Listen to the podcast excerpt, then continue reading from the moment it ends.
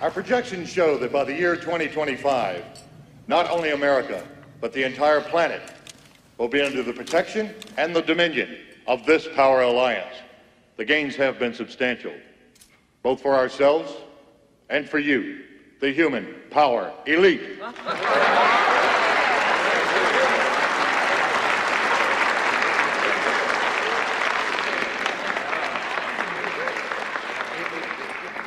You have given us entree to the resources we need in our ongoing quest for multidimensional expansion.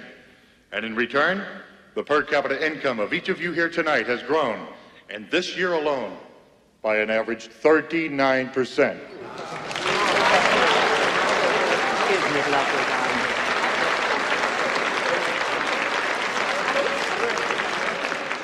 And I've just received word that our forces have won a major victory.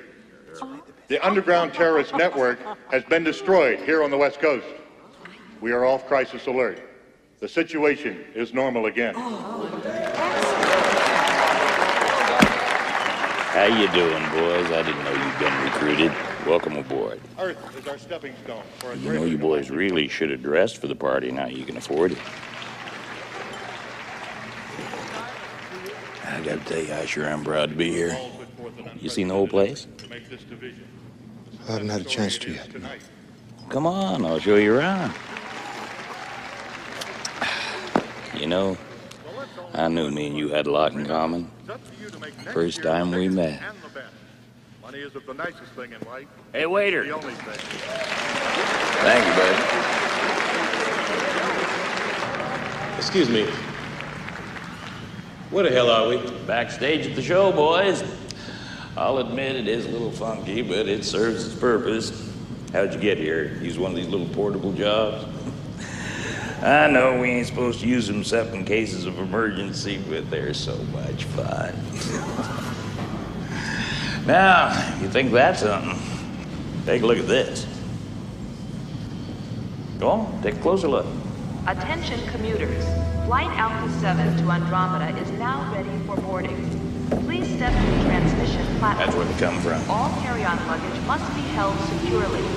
Thank you for waiting, and we hope you have a pleasant trip.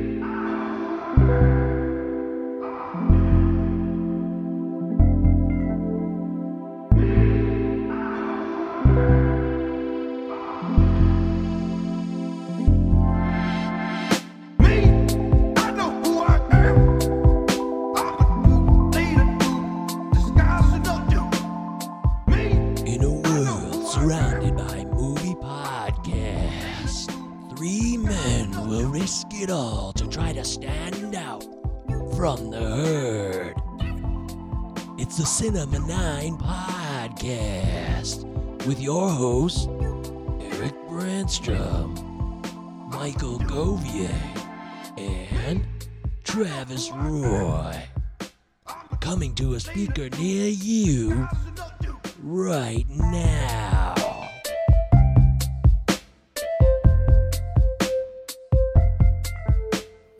And we're cleared for takeoff on the Cinema Nine Podcast. I'm your masked vigilante for the evening, Michael Govier, along with my pals Travis Roy, Eric Brandstrom, fine human beings, and a bonus guest. Travis, why don't you introduce our guest? I mean, he's he's your guy at the end, and I'm not going to front here.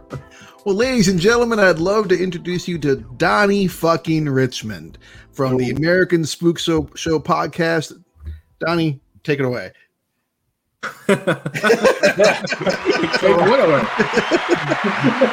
Oh, no. you're, you are in charge now. You run our podcast. Go ahead. No, it's been uh, you know uh, uh, I've known known Travis a long, long time. Um, that's it. See you.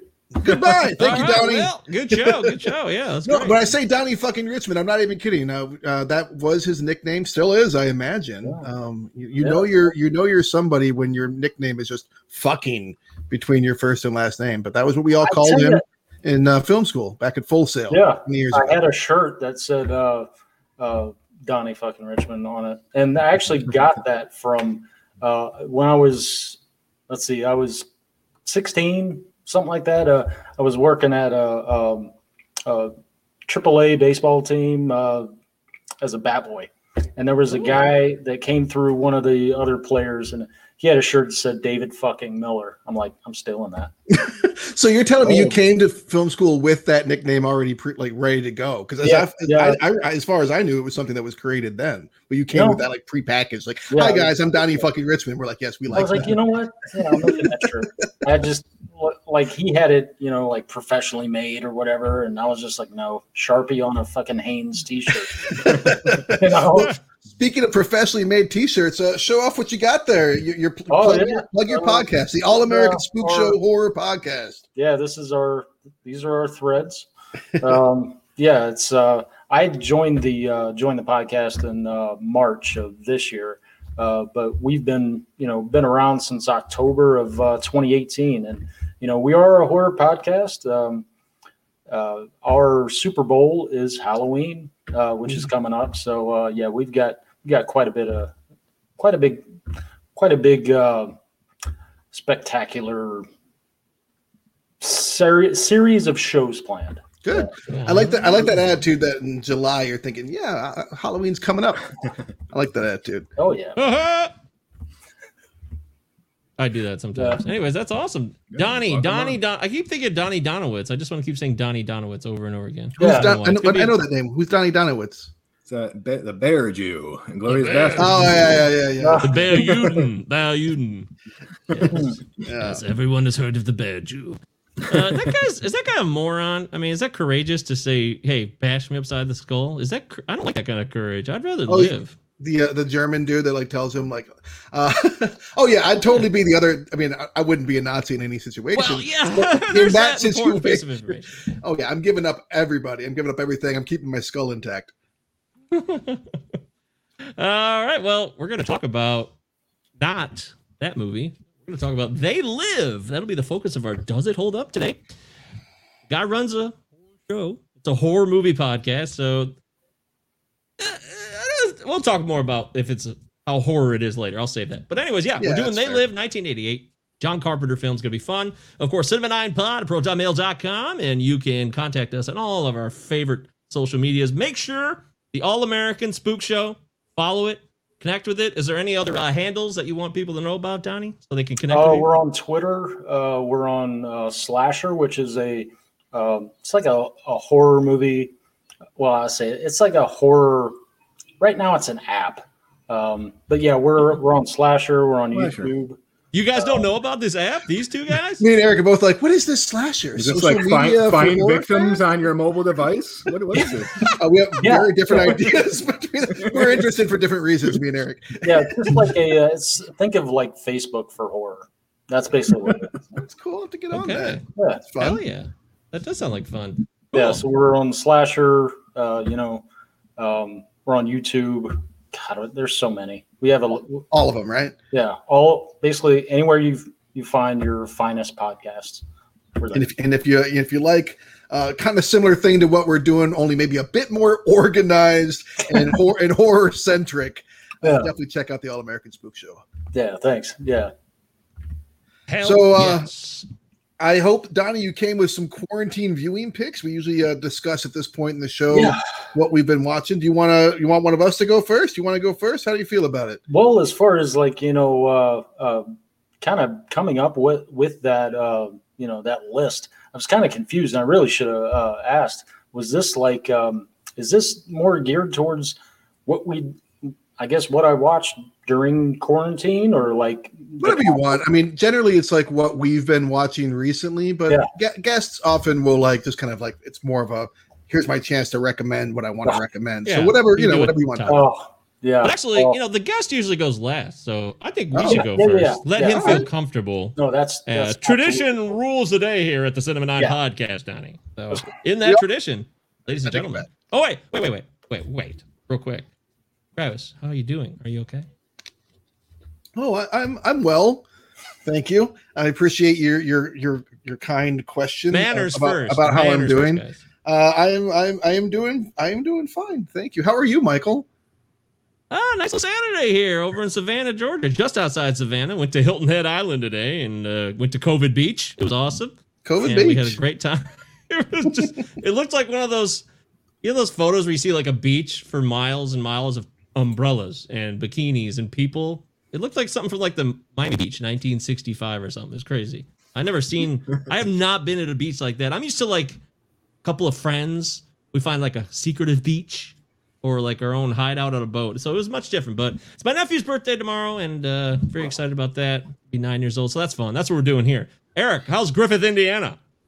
It's great. You know, I'm very familiar with Hilton Head Beach. They filmed the Nam sequence in Forrest Gump at that very place, Michael. So Did they? well, yeah, they they absolutely did. Yeah, all around the Oh, Beaufort shit. County area was was Gump territory, but specifically that beach was all the Vietnam stuff. So if you're going back, get your camera out and try to match up some shot.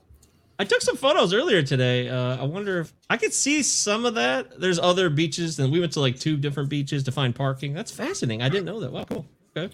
But I'm good, dude. I I- like I told you, I got that job and I negotiated my first salary. I've All never done that. I'm 40 and I've never like had to like try to get more money out of someone. It was fucking nerve wracking, but it was a huge success, and I didn't even feel great, bad man. about it. Yeah, I, I had a similar situation this weekend where I had to like basically say what I wanted my raise to be. I'm like, uh, um, uh, I kind of like trying to like blame someone else for the number I came up with. exactly. It was tough, but yeah, I'll be uh I'll be teaching in two weeks, so my summer break is just about wrapped up. So I got to stuff a bunch of movies in while I can.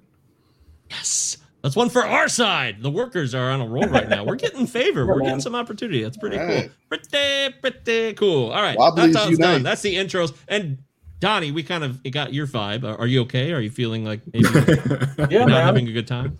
No, Someone no, hurting no, you? yeah. No, this is yeah. Yeah, Good? no complaints. That's All right. Travis just did an old bit, and it's funny. It never gets An old. It's old actually someone hitting you. Yeah, it's Oh, more wow. specific, but whatever. It's still funny. I kind of yeah. Uh, I deliberately went less specific actually. Mr. Taylor wrote that in my eighth grade journal. Is someone hitting you on a, a comment? Eric, imagine you as a teacher or Travis as a teacher be like, Someone hitting writing you? that down is like, you don't really investigate it beyond the comment though. It's a weird comment to write without like actually following up verbally, you know? Yeah, that is kind of when you put it that way. Very lazy. Very lazy. No one was hitting me, by the way, so it's all Uh, good. how but- involved in the student's life do I really want to get?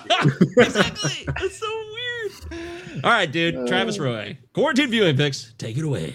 Oh, I've been watching some movies. Um, I believe Mike and Eric and I all watched the same thing. Donnie, I didn't double check with you, but um, I I believe all three of us watched uh, the documentary Woodstock '99, Peace, Love, and Rage. I missed it. Here I we go. It. So You didn't watch it, Eric? here? I missed it. What, what do we You think? missed it? Did you did you watch it, um, Mike? Oh hell yeah! I watched it twice. I couldn't. Oh, I was just like, I couldn't stop watching it. I was like, Donnie, Am I you getting know- this? You know what we're talking about, Donnie? This this new documentary. Yeah, I'm aware of it. Yeah. Okay. Yeah. Yeah. What'd you think, Mike? Well, the first time I watched it, I was like, oh, there needs to be more Mhm. docs and stories told about the late 90s and the early Mhm. 2000s. I really Yeah. felt that. Uh, it could be music, but it could also be like pop culture or just society, any of that stuff. I feel like we don't have enough volume of that. That was my first reaction. Uh, I agree. I would recommend um, the last blockbuster again for that reason. I recommended it before on the show. Oh. That's a good documentary for '90s, early 2000s kind of culture. Which you know, it's fun to it's fun to just stare at yourself in a mirror um, and be like, "Ooh, aren't I interesting?" Which is you know what our culture does. so uh, yeah, I thought it was fascinating, man. It was far worse than I realized. I mean, I remember it happening, um, but it was significantly worse than I realized. Now, I mean, people people died at the original Woodstock. And I think it's important to like bear in mind, like there was like a not too far where you're at, Eric. There's a, a Bull Island. Um, there was a big, there was a riotous um, uh, event there in '72, a concert event that also like ended in riot and fire and that kind of stuff. So it's not that uncommon in a way. There's also what was the uh, that that California um, Rolling Stones show in like '68 or '69? You guys know what I'm talking about? Oh, uh, yeah. Yeah. I can't remember exactly No, where it was. it There's also to the. Who. The Who Yeah. had one. I remember the Who, yeah, show. Stampede, yeah. Yeah, and Woodstock itself. One of the things I liked about the Woodstock '99 doc is it like really drove home that Wood not Woodstock '69 was not like as idyllic as as we try and remember it. Like there's it was filthy then too. Like so so uh, in some ways it really like I don't know. I, I thought the whole thing was contextualized really really well, and and and like that like weird angsty anger of at a time of like at, at the end, tail end of a time of peace in American history. I thought that was really interesting. What, what was the dumbest band that played at Woodstock? Limp 99? Bizkit. okay. No, no, con- no-brainer. contest. Limp Bizkit. Yeah. uh, They made okay. sense for the vet for the for the Oh, I mean, they but they right. yeah they loved it. The people sucked it up, so they Oh, were yeah. of the zeitgeist of the, that time, and there's no debate there. But it's still dumb. I agree. Yeah, But the dumbest band, maybe beyond that, uh, boy, I don't.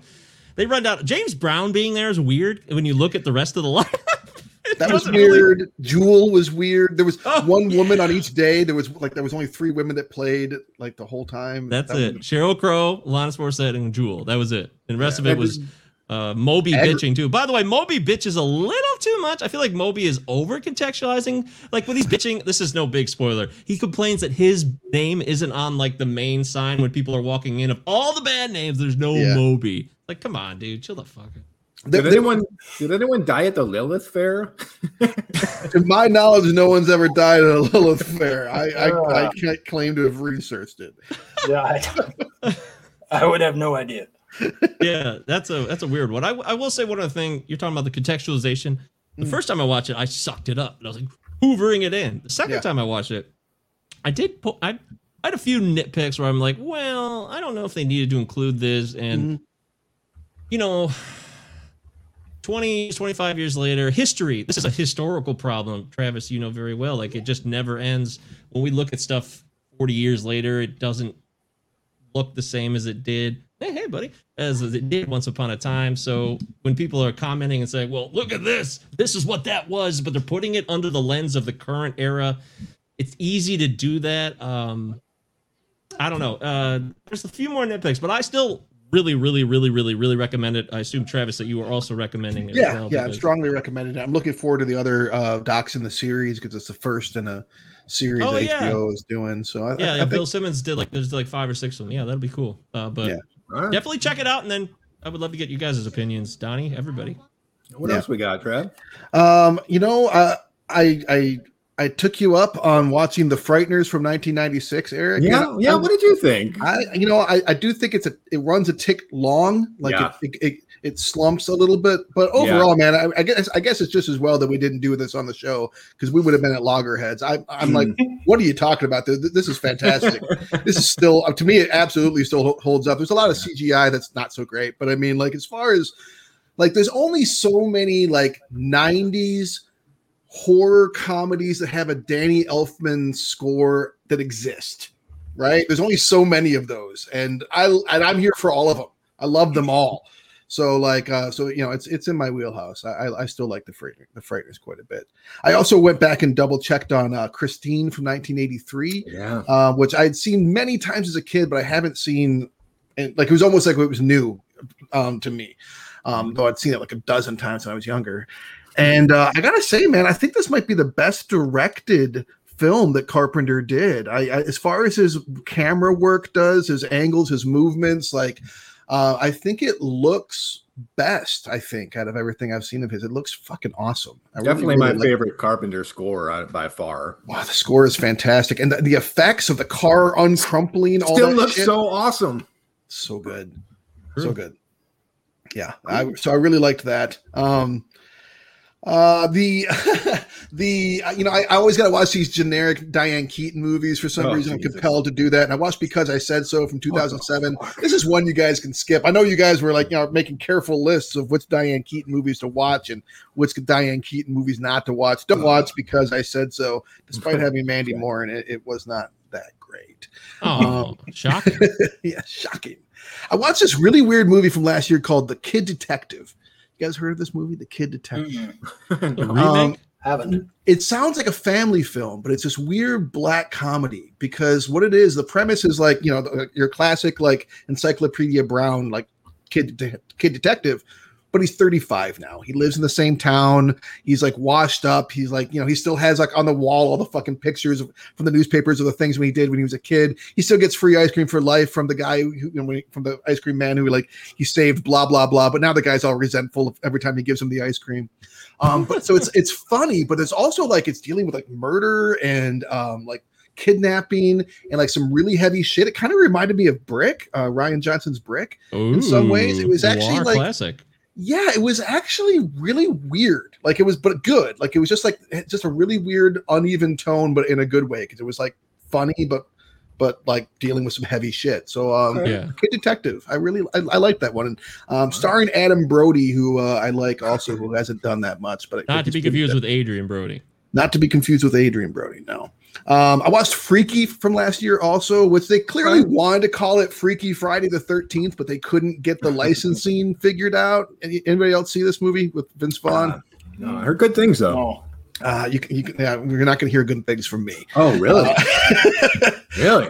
I mean, as far as premises go, like it's an interesting premise to mix Freaky Friday. It's a it's a matchup between Freaky Friday and Friday the Thirteenth. Like a serial killer and a little girl get swapped, right? Um, um, and that's it. That there you go. That that's it. Does that sound interesting to you? Because it, it probably could have been done in like twenty minutes. Because like it's really just dragged out, and Vince Vaughn is like it's a lot of him pretending to be a teenage girl, which is not as funny as it sounds. Um, Oh, yeah, that it, I don't know. horrible. I Just it really was. Sounds Yeah, it was kind of a grind to get through. I I, I wasn't really into it. Um, I got my Nick, Ca- I got my Nick Cage dose with "It Could Happen to You" from 1994. Um, but, but the one I'll recommend, the, the big the big thing I watched, I, I sent you guys a picture of me in emotional distress. You did. Yes. Uh, I watched this documentary for Shudder called "Scream Queen: My Nightmare on Elm Street" from 2019. you seen it, Eric? yeah, yeah, I, I, You watched it too, Donnie? Yeah, yeah. I What'd you guys think? Uh, Didn't care for it? Nah, I didn't. No. yeah. I, I don't blame you. I think it starts off extremely rocky. Like the first it's like, like an hour and a half long i think and the first half hour 40 minutes is like this guy sucks. This is the worst narrator i've ever heard. Like literally the worst narration i think i've ever heard in a documentary. Uh, and and the, i don't know that the guy sucks but he's like you know he's kind of a washed up movie star and kind of like you know got like you know, it's like talking about a And movie star is like that's a stretch. You know, that's a big stretch. You're you're a C movie horror star, but like, um, but by the end of the movie, I was I was really into it. I like his journey and like watching him kind of come to grips with like the narrative that he had constructed for himself that was partly based in fact and partly based in like his own like dealing with shit. And again, speaking of like contextualizing the time, like it all takes like it's really contextualized as 1985 in a big way because this movie, you know, Nightmare on Elm Street, Elm Street 2 came out like right after Rock Hudson died, and America collectively went, ah, AIDS. Um, when they when kind of there was a period where like they were starting to maybe like be okay with bisexuality and homosexuality, like in the late 70s and early 80s. But once like AIDS came on the scene, like you know, it was just it was like a it was like a witch hunt. It was fucking red scare or lavender scare all over again. And um so it was really fascinating to watch like uh what what this guy went through and and like the the, the ways that he kind of came to terms with what had happened to him and what was actually his choices that he had had a hard time accepting the consequences of. So I, I liked it a lot, but I, I can't understand people not liking it at the same time. Um, so yeah, those are those are the movies I watched, and a lot There of it Sopranos. Yeah, yeah. Everybody's gearing up for the Saints of Bozo Fest. All right, Eric Brandstrom, Griffith, Indiana. What the hell did you watch? I finally finished all 12 seasons of Murder She Wrote on DVD, and I started them in January. I finally finished them. Literally, the final, I got to call somebody or send out an email because the final episode is literally the exact same plot of Knives Out, the Rian Johnson film. It's like beat for beat for beat. I'm sitting there watching. I'm like, this happened too. This happened too. This happened too. We got JB Fletcher taking on the Benoit Blanc role. Like it, it's straight plagiarism. So as soon as this podcast is done, I'm making some phone calls because this is out of control. It's the same story. Wow. Anyway, um, that was a lot of fun. I, I checked in with the Butcher's Wife, Mike, Demi Moore, Jeff Daniels comedy, 1991. I dug it. Not I funny. dug the film. I, I liked it. I, I, I thought it was smartly written and cute. Demi Moore, by far the worst Southern accent in any film by any actor ever. Like I don't I don't understand how on day one they weren't just like, all right, cut. I, I, I see what you're going for, but it's it's not working out. We get just just be from New Jersey because I don't know what the fuck this is. But uh, I, I like the picture. Um, yeah, I took another look at Birdman. I haven't seen it since 2014 when I walked out of the theater blown away. Uh, Still Uh. good. It's still good. I, I I wasn't that you know off the charts as I was in 2014, which kind of sucked. But I, I still really Still better than it. Inherent Vice came out the same year. Anything is anything. Everything, is. everything. Yeah, yeah, yeah. Every- everything is better. Low hanging fruit, I call it. I know. It's, It's so I true. apologize. You know, I haven't seen Flight of the Navigator since I was like five years old when I would watch it like every day. But so I was going in on Disney Plus, like I kind of forgetting everything that happened. I remember like the little creature, like, "Ah," like the little co-pilot fucking thing. But like that's all I remembered. And you know, uh, this was it was fun. And like I'm sitting there watching it, I'm like, Christ, like this plot is straight up scary. Like the danger that this kid is put in, like in that first hour, is like straight up really like fucking terrifying. I'm thinking like if you took like any of these horror movies that come out nowadays and just like change like the main character to a kid and have it be like, just be a kids movie, like it, it- I think you could have some like awesome modern day kids movies because they're neutered nowadays. And back in the 80s, like these kids were in serious danger, and and this was a lot of fun. I, I loved it. I'm, I'm glad I revisited it. Wait, like you're saying horror movies are neutered these days, and like Kids movies, kids Oh, movies kids are neutered. Yeah, the kids. Oh, I misunderstood. I thought you were saying horror, scary. like you like there should be like kids movie. Like I'm trying to imagine Midsommar redone as like a kids movie. I was very confused. Oh, absolutely. That's that is part of my point. Like if you take Midsommar and you know, first of all, cut an hour and a half out so you have a good movie. So also, so it's 20 minutes long. What the fuck is the point of that? so also make the main character a kid and have it a kid be going to this festival, and and it would be so much scarier through the lens of this kids because I don't care about some like dipshit thirty year old guy most of the time. I don't know. It's just something to consider. If you want to make good kids movies again that are scary, take a really scary premise and put a kid in the in the uh, uh, forefront. Um, yeah, what the fuck? I watched a shitload of movies. Sudden Fear, 1952, Joan Crawford, Jack Palance, fucking great thriller, old school thriller. So I took a look at. I watched a lot of foreign horror. This new Netflix film, Blood Red Sky. You Oh, I seen thought- it, Donnie, Yeah. Travis? No, I thought you Yeah. were gonna see a classic horror story. I watched that, the Italian horror movie. I watched that Did on you? Netflix Did you? recently. I meant to Yeah, Blood Red Sky. Yeah. Blood So- Red Sky. Where's it from? Yeah. So I, it, it, it's it's German. So I, I, what did you think, Donnie? I I liked it, man. Yeah. Yeah.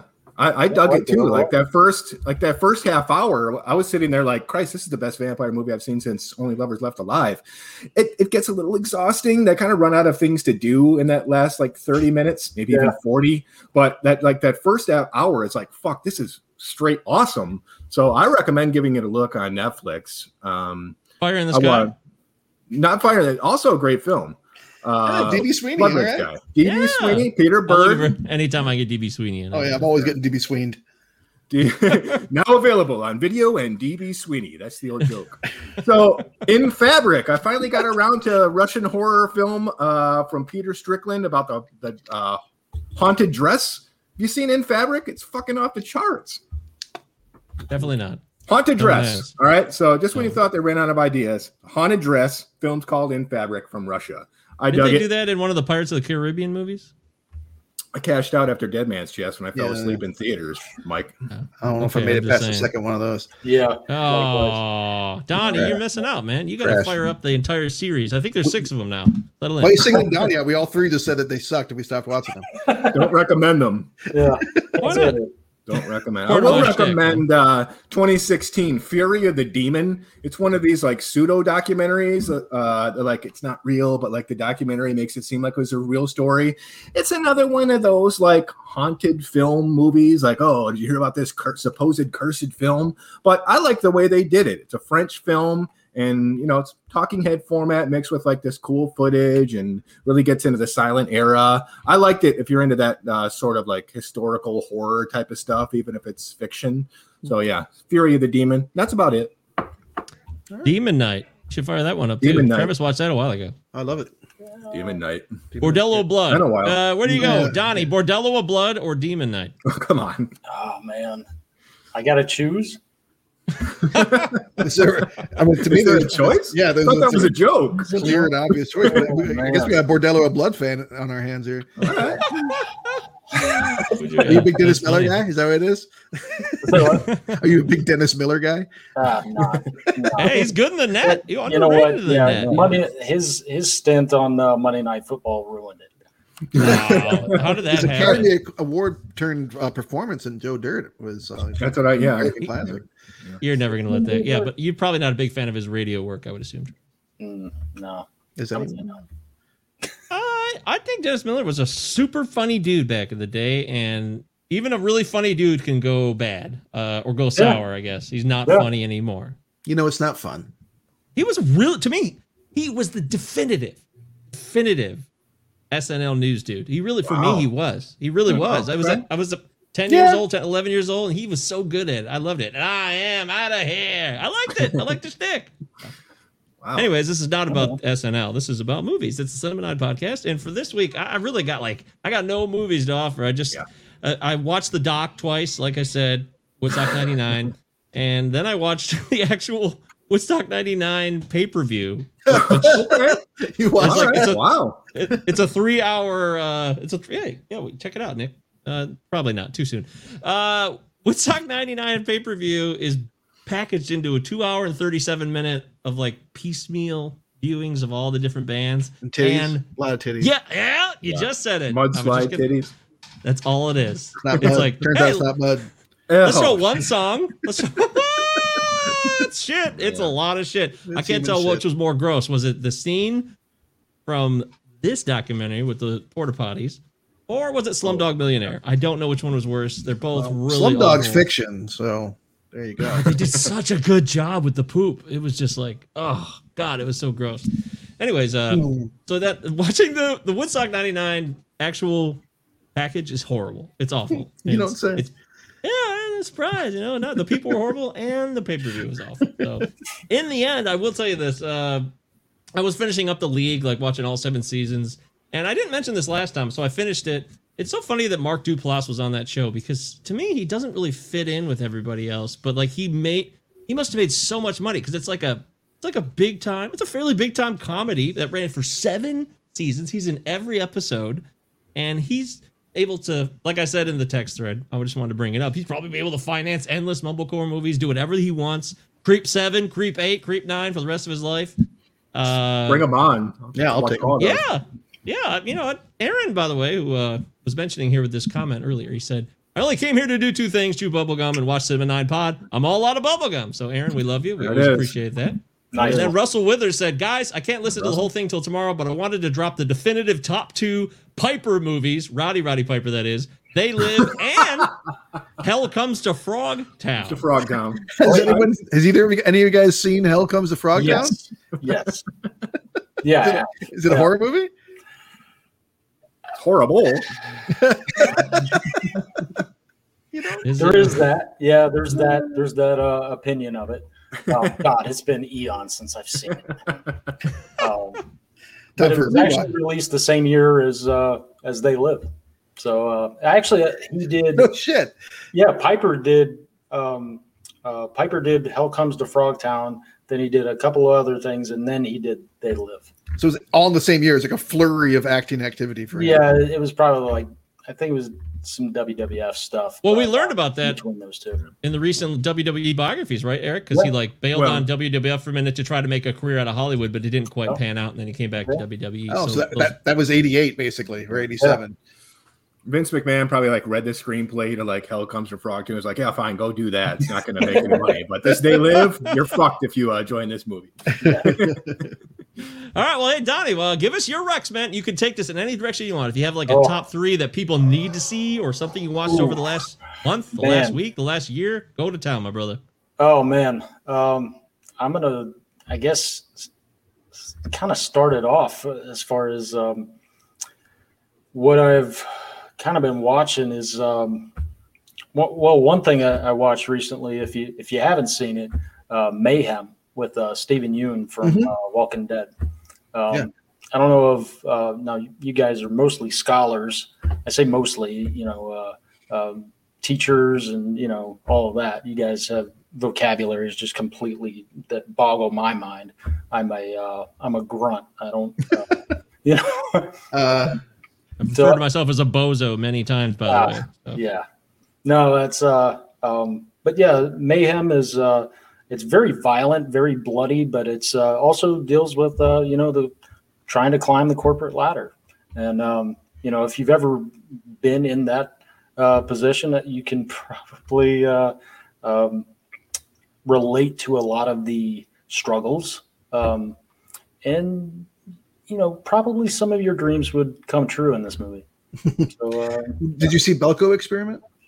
I oh, did I watch that? It's probably been a couple of years since I've seen it. Like the, it's one of those class, you know, it's one of the classic Hollywood situations. Yeah, yeah. the same movie Yeah. came out at the same time, so it's kind of Mhm. hard not to compare the two. Yeah. Just curious if you had a had a preference between them. I think I may have seen it. It sounds familiar. Yeah, you probably. I mean, it's James Gunn. You, I mean, like Yeah. James Gunn wrote it. Um, anyway, all right, Mayhem. What else? Yeah. Um, you know, uh, Wolfman from 1941. Uh, watched that uh, recently. I say recently, probably in the last month or so. Um, we actually used that to uh, kick off our Summer of the Wolf series, which we run. Uh, uh, we're actually doing through the end of August. Um, so yeah, we're doing all all werewolf movies, where we're just you know, and another. Speaking of uh, werewolf movies, Wolf Cop.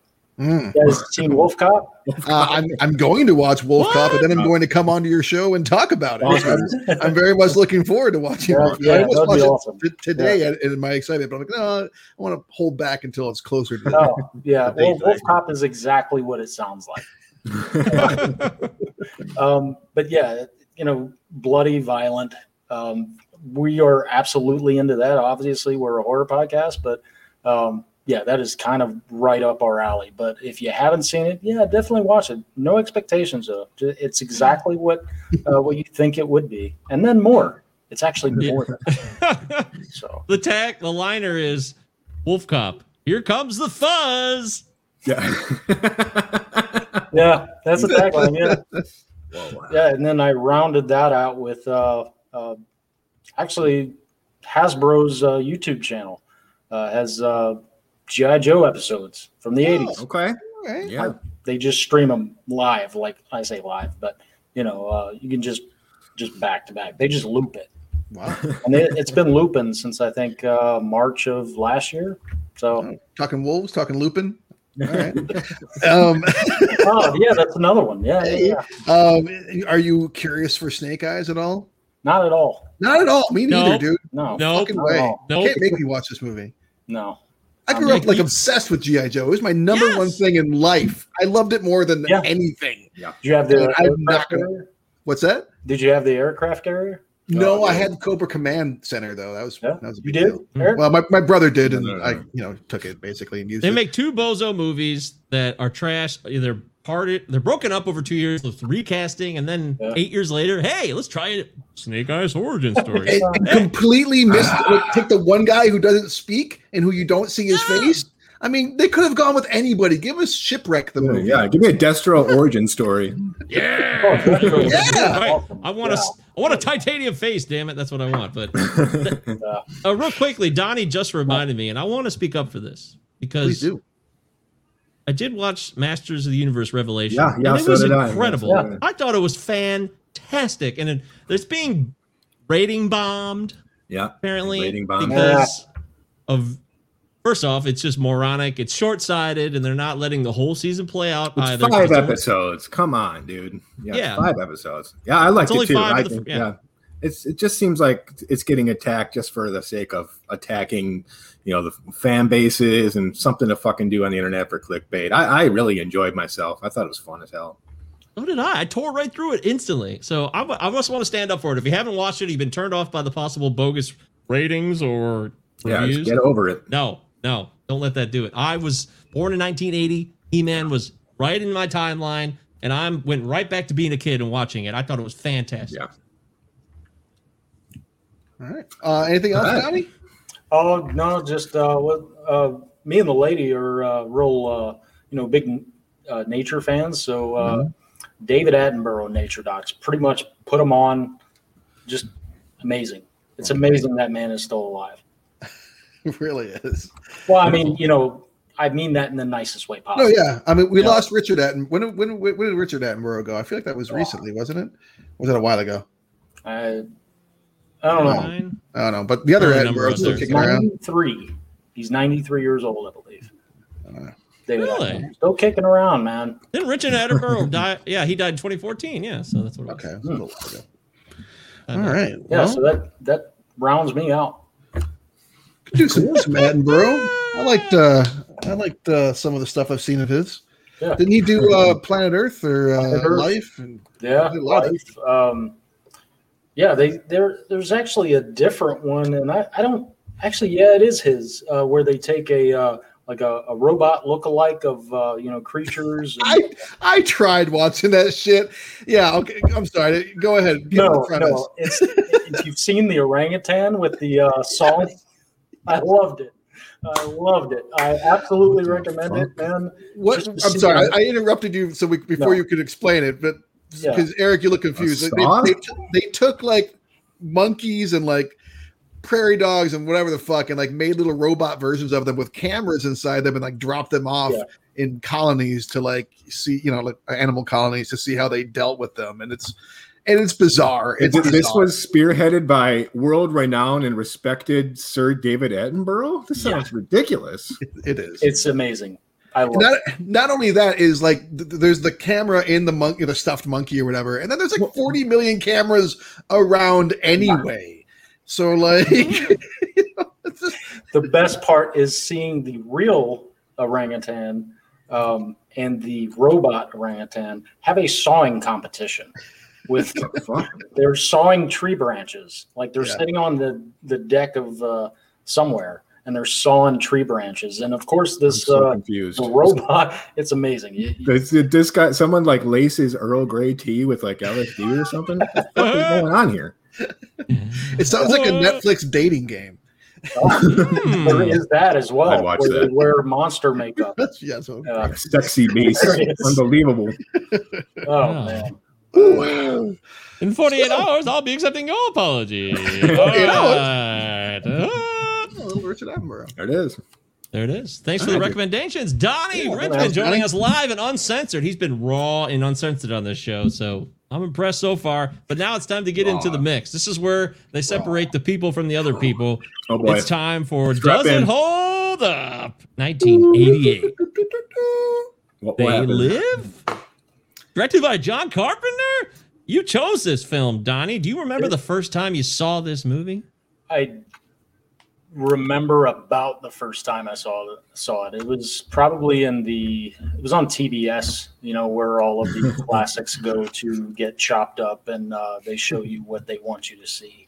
Uh, so yeah, so yeah, it was. Uh, it was on TBS, and um, um I saw it. I've seen it countless times with my my brother. It was on uh, VHS. You know, we watched the cover off of it. Um, and then you know it was it was before you know i mean you're i was 10 10 years old like 11 12 whatever. Um, but it was it was just you didn't really understand it but all you knew it was like fucking roddy piper and he's kicking ass against aliens. That was awesome. That's all you needed to know. And then you know it just it became just a favorite of mine. And once you know you you get older you mature you start to pick up a little different uh you know connotations and everything it's uh it's still one of my favorites. It's just you think about it differently now. You know you think about it differently each time you watch it and you're just like you know what? Shit i never realized that. Shit. You know and it, it kind of it changes each time you watch it. But you know it's a movie i grew up with. Um and you know the brand of uh, analysis that you guys bring to um, to movies uh, you know listening to your show for you know uh, for a while um, you know i wanted to see what because e- what each of you bring is just it, even though i've seen you know these movies before you guys make kind of put your own little spin and then it's you make me think differently about movies like i may not agree and there's sometimes i don't I was like, yeah, no, but uh, no, you guys just you kind of bring a different perspective. You know, I'm just I, I like High I praise. Thank you, about Donnie. What you guys do. Thank Yeah, you very thank you. Yeah, Well, we are three different human beings for sure. No doubt about it. Especially when it comes to movies. Uh, we love movies. That's the unifying Yeah. factor here. But it goes south pretty quickly from there. And it makes sense. I'll say. mean, at times. Take last week, for example. yeah. man. Ah, Travis Roy, take us back in time. First time you ever saw They Live. Mm. Yeah. I'll take you all the way back to the year 2020. wow. So I Okay. consider myself a pretty big John Carpenter fan, but I I have to acknowledge I am very much a Johnny Come Lately on it. I I have at this point seen all of his major motion pictures that weren't made for TV, except for The Ward. That's the only one I haven't seen. But up until like a couple years ago, I had really only seen you know the the main ones, Halloween, you know, and and in the Mouth of Madness, which I grew up on, obsessed with, and the thing. Big. Trouble you had seen more recently too, right? Big yeah, I watched Big Trouble sometime in the, in the last year for the first That's time. I watched. I watched. Prince of Darkness sometime in, in maybe a year ago for the first time. So there's a lot of this stuff. The Fog even I watched for the first time. I think a little over a year ago or a year ago or so. So there's a lot of catching up on Carpenter for me, and and, and uh, very intentionally so. You know, um, and um, so this is one of the during that process that I that I watched, and uh, I I did very much like it. Like I like every single one of his movies that I've watched that isn't Ghosts of Mars, and um, and I have to say, you know, having only seen it twice, once a year ago and and or less, and the other time uh, this morning. I have to agree with Donnie's statement that I, it seems to be that out of the two times that I've watched it, I got very different things both viewings, and I feel like there is, um, yeah, I, I imagine that if I watch this in ten years or a year or whatever, that I would get something different then too. There's a lot going on here for being like a stupid fucking action movie from the '80s. There's like a lot going on. Um, so yeah, Hello, Eric Branstrom. I know uh, you saw this one when you were a youth.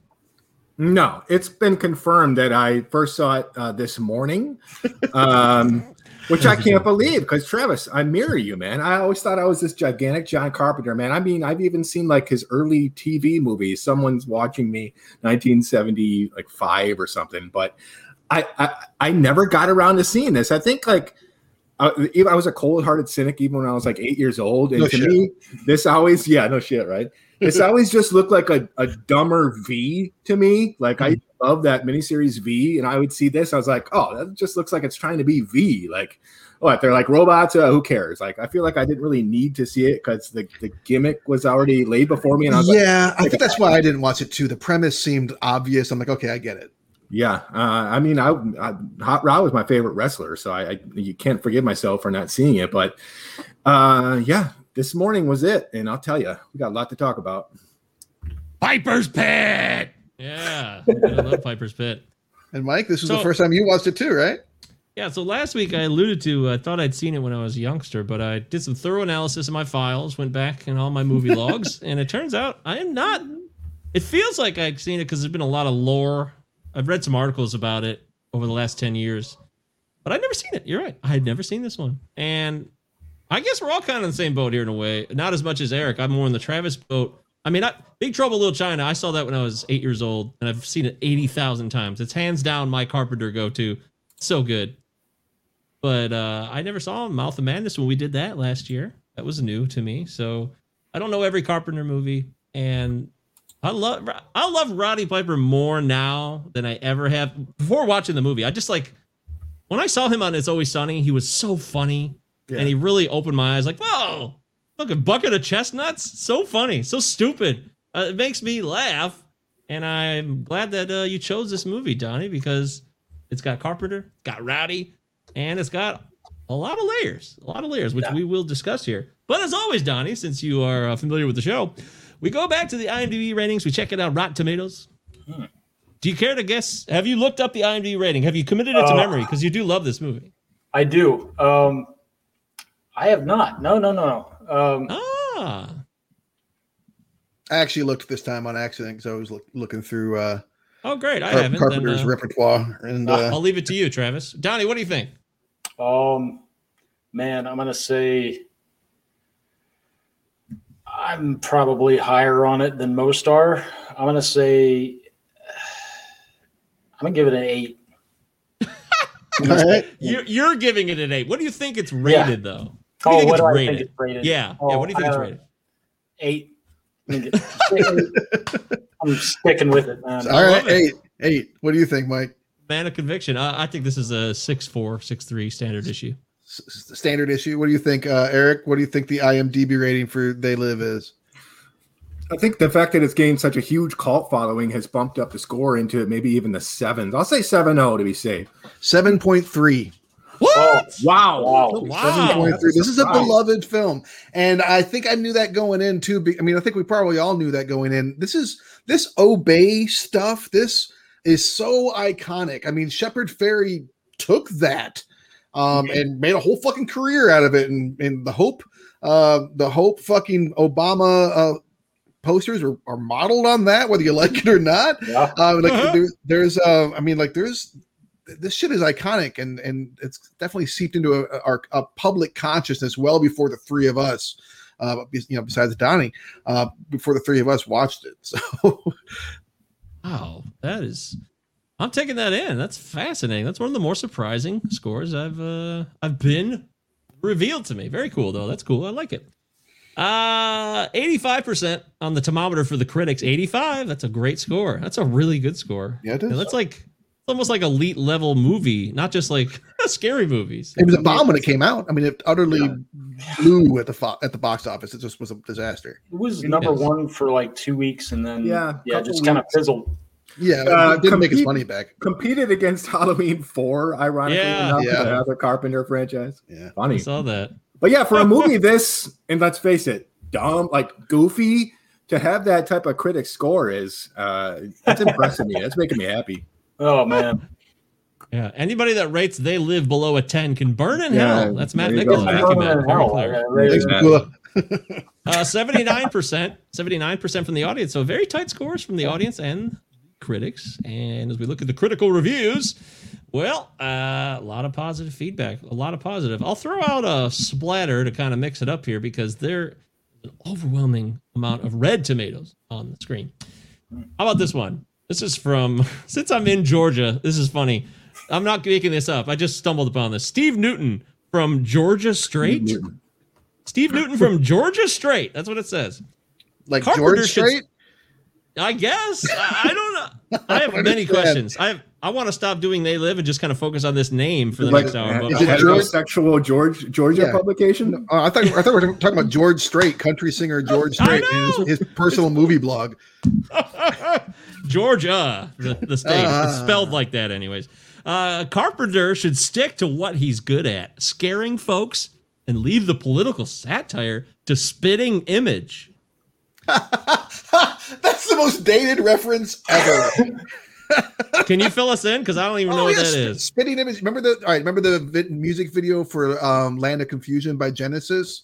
The classic Oh. rubber puppets that were all like very political and like ugly and like grotesque faces in the '80s are super popular for about 35 minutes or so, and utterly forgotten after that. Good lord. Okay. Wow. That's that's something. Uh Michael Wilmington of the LA Times. The joke is in the material. The idea itself is funny and daring, and sometime soon they live suggests with grim knowing wink. The joke may be on us. Wow, deep. Hard to argue, right? I mean, Okay. Donnie, that's pretty spot on, right? yeah. yeah. I mean, I think it's it's worth mentioning that um, Carpenter calls it a documentary. Yeah, Yeah. yeah. It. That's not a joke. Like that's yeah. There's I saw that. I read that. That's wild. Uh, here's another one from the Washington Post. There's no Destin Thompson. I'm sorry, Travis. I was really trying. I really thought we'd luck out on this one. Richard Harrington. Richard Harrington from the Washington Post says the plot for They Live is full of black holes. The acting is wretched. The effects are second rate.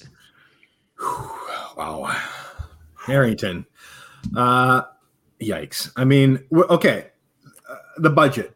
Uh, I think could could answer this appropriately. Yeah. Think- what was it? Four mil. I mean, it was just cut to shit after the the box office bomb that was Big Trouble in Little China.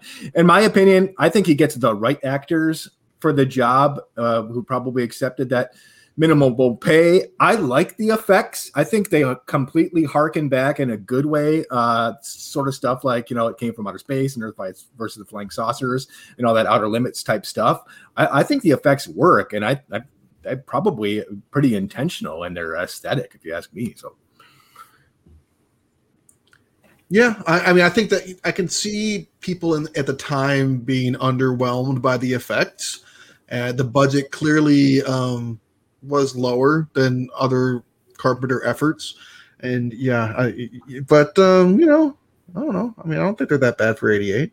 um, I dig them. I mean, do the do the uh, aliens look like like that shitty plastic mask you had when you were a kid that like you like put your tongue through and cut yourself wearing it? Yeah, but you know, it's all part of the it's all part of the fun. It, it doesn't Yeah. pretend to be as smart as some of these. I think uh, elite critics are are condemning it for. It, it knows how you know silly it is. So Yeah, I mean the, the whole thing was kind of shit on there in that last review. Uh, Donnie, how do you react to some of that? I mean, what is it that really stands out to you in this movie? When you start to think about, man, reason I love this movie is very specifically because of A, or is it a trifecta of many different things? Uh, It's, it's give us what so you got, because that guy just crapped on your movie. You love yeah there's there's so many things. I mean for me like uh you know 10 year old me looking at it I was like fuck yeah roddy piper. Like fuck yeah aliens. You know? Fuck yeah shotgun. I love bubblegum too you know? Yeah. but uh but no it's uh um but no it's just like like we mentioned earlier you know it, it has layers to it and you know the more that i matured um you know as a as, you know just growing up uh watch it and get something new every time Yeah, Um, well, gi- give me one. Give me a layer. oh man like you know you're talking uh subliminal messaging um I didn't know what that shit was when I was eight. I was like, yeah, okay, whatever. Put these glasses on. Yeah, it's just like uh, 3D. You know, you fucking, you know, you see different shit. Just you know, but um, you know, uh, it's just so much to it, man. yeah, yeah, very complex. Uh, Yeah. so, what changed between your first and second viewing in the past year, Travis? Can you give us a little nugget?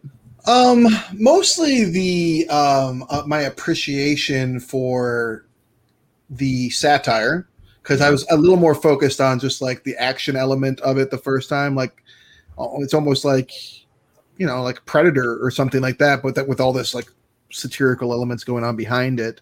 Um, so, so that was part of it, but also I really appreciated the structure of it a lot more this time. Um, the there's really clearly de- delineated first, second, and third acts here, and I and I really love that first act, like him like kind of like coming into town and like going into the Yes. shanty town and like kind of like you're not really sure like if the resistance that he stumbles across like are they the good guys? Are they the bad guys? Like um i really like you know the, the, the mystery being Yeah. unfolded in that first half hour so I, I so i really appreciate the way that was done.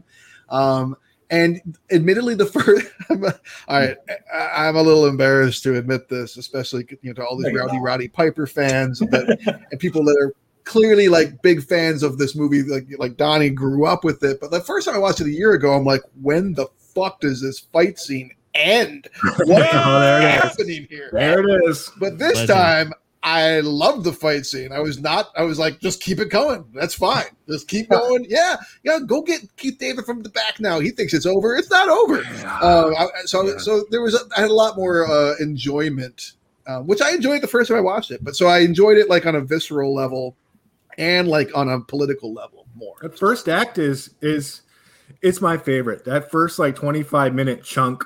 It, it reminds me a lot of like the old Man with No Name films, Sergio Leone films. You got this drifter Mhm. that comes into town. He's this strong, silent type, and he's unraveling this mystery, like you said, and it's really involving up until he sees the alien uh, at probably a 30 minute mark or so. I think I'm like, I, I, I'm like thinking this is like a really smart, well crafted, brilliant film.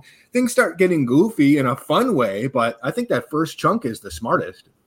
Why? Why did Keith David get matched up So he does this movie in '88, and then he does uh, Marked for Death. He does one of those Seagal movies where he gets matched up as his buddy. They're like two men against the world. Yeah, Mark loved that. Brief typecasting there for Keith David. Not cool. Uh, I will tell you this though, Roddy Piper's WWF persona, it's it, it's unfair because he done so much in there. By the time he did this film, I feel like certain people dismiss it instantly. I mean, the people who love the movie love the Yeah. movie. I did. I did. I was like, uh, this isn't Kurt Russell. Who the fuck is this? Oh, Roddy Piper. This guy can't act. I dismissed it. That's why I never and didn't watch it. But they wanted him because he was like a masculine, wasn't like your necessarily your thinking man's, or even like a cool dude. He he was just like a straight buff, long haired mullet type dude, like He your rugged, construction man. worker type, blue collar worker Yeah. guy. Carpenter said that uh, John Carpenter said he had life written all over him. Was the quote? He's this working class athlete who you can tell just by the landscape of his face. He put his time in. He represents the ethos of the, the everyman. Someone like Kurt Russell just would have been too Hollywood. It would have been a little bit more difficult to engage with him as just this you or me type character, not a it, it admittedly, I mean, like, so I, I love a lot of the one-liners, but some of them are, you know, like he kind of struggles to get them out in a believable fashion, and that's, that's not necessarily even his fault. When you have to sit there and look a man in the eye and say life's a bitch and it's in heat again, like you know, like Yeah. it's kind, it's kind of hard to say that with conviction. Yeah, I mean, even the famous line about the bubble gum. Uh, he, he doesn't. I get that he's out of it, but he doesn't even chew it in the beginning. It's just like clearly ripped out of his journal from his wrestling days. I love it. Either put on those glasses or start using Start that- eating that trash can. Laugh out loud, hilarious. Uh, I, I got to if we're, ta- if we're talking laugh out loud lines, though, my favorite line in the movie that makes me laugh the hardest is Gloria, you look like shit. Very. Oh, Yeah. in. That's a good one. Yeah, in stitches. So, uh, you know, Donnie's alluded to this too, but this is clearly when it comes out can't be ignored. And but that doesn't mean it's stuck in that time period. This is a permanent kind of Oh, yeah. peace offering. It literally says uh, I article I read where John Carpenter's talking about this, the documentary that you mentioned, or no, you said that it sounded Travis that it's, he said it's a documentary essentially to him. Yeah. But he sounds like Bernie Sanders in this article I was reading. Like the stuff he was saying, he sounded like a guy before his time going up against Reagan because this comes out in '88, Oh. Reagan's last year, transitioning into another four years of basically Reagan with George whatever Bush. Um, yeah, you know, I, I read that that interview too, and um, one of the things that really fascinates me about this that, that makes the movie so timeless is that you know Carpenter says that the movie is about unfettered capitalism and the dangers of capitalism just run amok, right? Yeah. Um, and that's a timeless thing. You know, wealth disparity that's still very much an issue. But, when yeah. when Rowdy Roddy Piper went on uh, Infowars in 2013, Oh um, man. he talked about They Live and how it, you know, it talks about, you know, it's a reference to the New World Order, whatever the fuck that is. Alex And Jones' favorite movie of all time. Alex Jones' favorite movie of all time, and uh, Rowdy Roddy Piper was a big fan of of Infowars, and um, you know he talks about. Uh, I watched about as much of that interview as I could stomach, which is about twenty minutes of it or so wow. and and yeah, it took some work. um, but like, yeah, I mean, you know, Rowdy rowdy Piper, like, so I think that people could take this movie and like you, you could fixate on the um like the anti-rich angle, like, eh, or you could f- fixate on like the anti-media angle. And I think you could, could really run in two different directions in your ideology with how you feel about it. Because like if you're if you're like concerned about wealth disparity, you're going to probably go more towards what John Carpenter was aiming at. But if you're more concerned about the subliminal messaging and and elite powers that are running things from behind the scenes, then it starts to become very fucking lizard people conspiracy Mm. theory like Mm. globalist bullshit. Yeah, that's the thing. Also, right wingers took this, Alex Jones, you just mentioned in Rowdy Piper's interview, and then it had to be responded to by Carpenter in like 2015 ish. He said this is not anti. People said this was a uh, anti-Semitic propaganda Yeah. too, and they started to to co-opt it, and he had to re-clarify like you guys are dipshits, you're Nazis, if you're neo Nazis, anybody right wingers trying to adopt this, you're missing the message, and the fact that there's really not an ideology if you start to look at it in a sense. It's it's kind of like just an ex- here's what's going on. It doesn't have to be. It gets co-opted, but it doesn't have to be. Uh, Donnie, I'm curious what you think of that. You've blown his mind. He's Yeah, I speechless. It's the vocabulary, man. The you know the the word usage. I'm just like I'm a layman, man. I'm a grunt. You know. I'm, You guys- a, I'm a doofus. I'm a doofus. Trust me. Uh, I mean, Nah, you say there's layers. You've you've said this three times. There's Yeah. layers to this movie, and this is another one of those layers. Is like this reality versus what you see, what you don't see. Yeah. Also, clash structures being separated. So Yeah. I'm curious how yeah, you you see know, that. it's just. I mean, everything everything you said. I I, I don't. I don't know if I can actually add anything anything to that, but I did I did uh, like I saw the the tweet that because I, I think he responded on Twitter. He's saying a bunch of jerk offs. You know, this isn't it's not what it is. He probably didn't use that, but uh, um, but yeah, I can't- you hit no. the nail on the head. I can't let Carpenter off the hook. I mean, I, I saw the interviews about this unrestrained capitalism, and it's the Mhm. 80s, and Yeah. we're talking about about a guy who, a made a fortune off, uh, you know, mass marketing Hollywood films, and eventually sold pretty much his entire catalog and remake rights for what he'll tell you is just the money. Like these days, he's just like, oh, money, money, money. I'll, I'll do anything for a buck. Just uh, put me on as a producer, and a lot of people are a little bit disappointed with that uh, that that reverse on anti anti-establishment. I mean, Well, I I- mean, but I mean, think about it, like again, like to, like to contextualize it. You're at the very, very end of the Reagan administration. very Um, so put put that into it, and then take into account that like this is a guy that the first big breakthrough movie that he had, Halloween, he got Yeah. fucked on and wasn't and didn't make nearly the money that he was supposed to. To the point that to the point that he wrote the script for Halloween two just so he could get paid for what he deserved for Halloween one. So like he already so he, he like he enters like the public consciousness or like the uh, like the the public arena i should say with kind of a chip on his shoulder and uh and then makes a very imaginative movie that becomes a classic and it's destroyed by critics the thing. He makes another Mhm. imaginative movie imaginative movie that is extremely become a cult classic and gets destroyed by by the critics with um, a big trouble in little china. And then after that he's having a hard time making a movie. He's having a hard time getting the funding for it. I think it makes sense for him to be a little frustrated with the way that finances control things and art and that kind of stuff at that point in his life. And he directed Good point. Christine too. All those movies, like Christine, The Into Thing, darkness, the and fog. Big Trouble. Like I, Fuck yeah, Elvis. he, Yeah. that's a bad stretch where like he's also he associates himself with Stephen King. He tries to do right by other people. I don't. I also want to ask you this, Travis, because you can speak to this very clearly.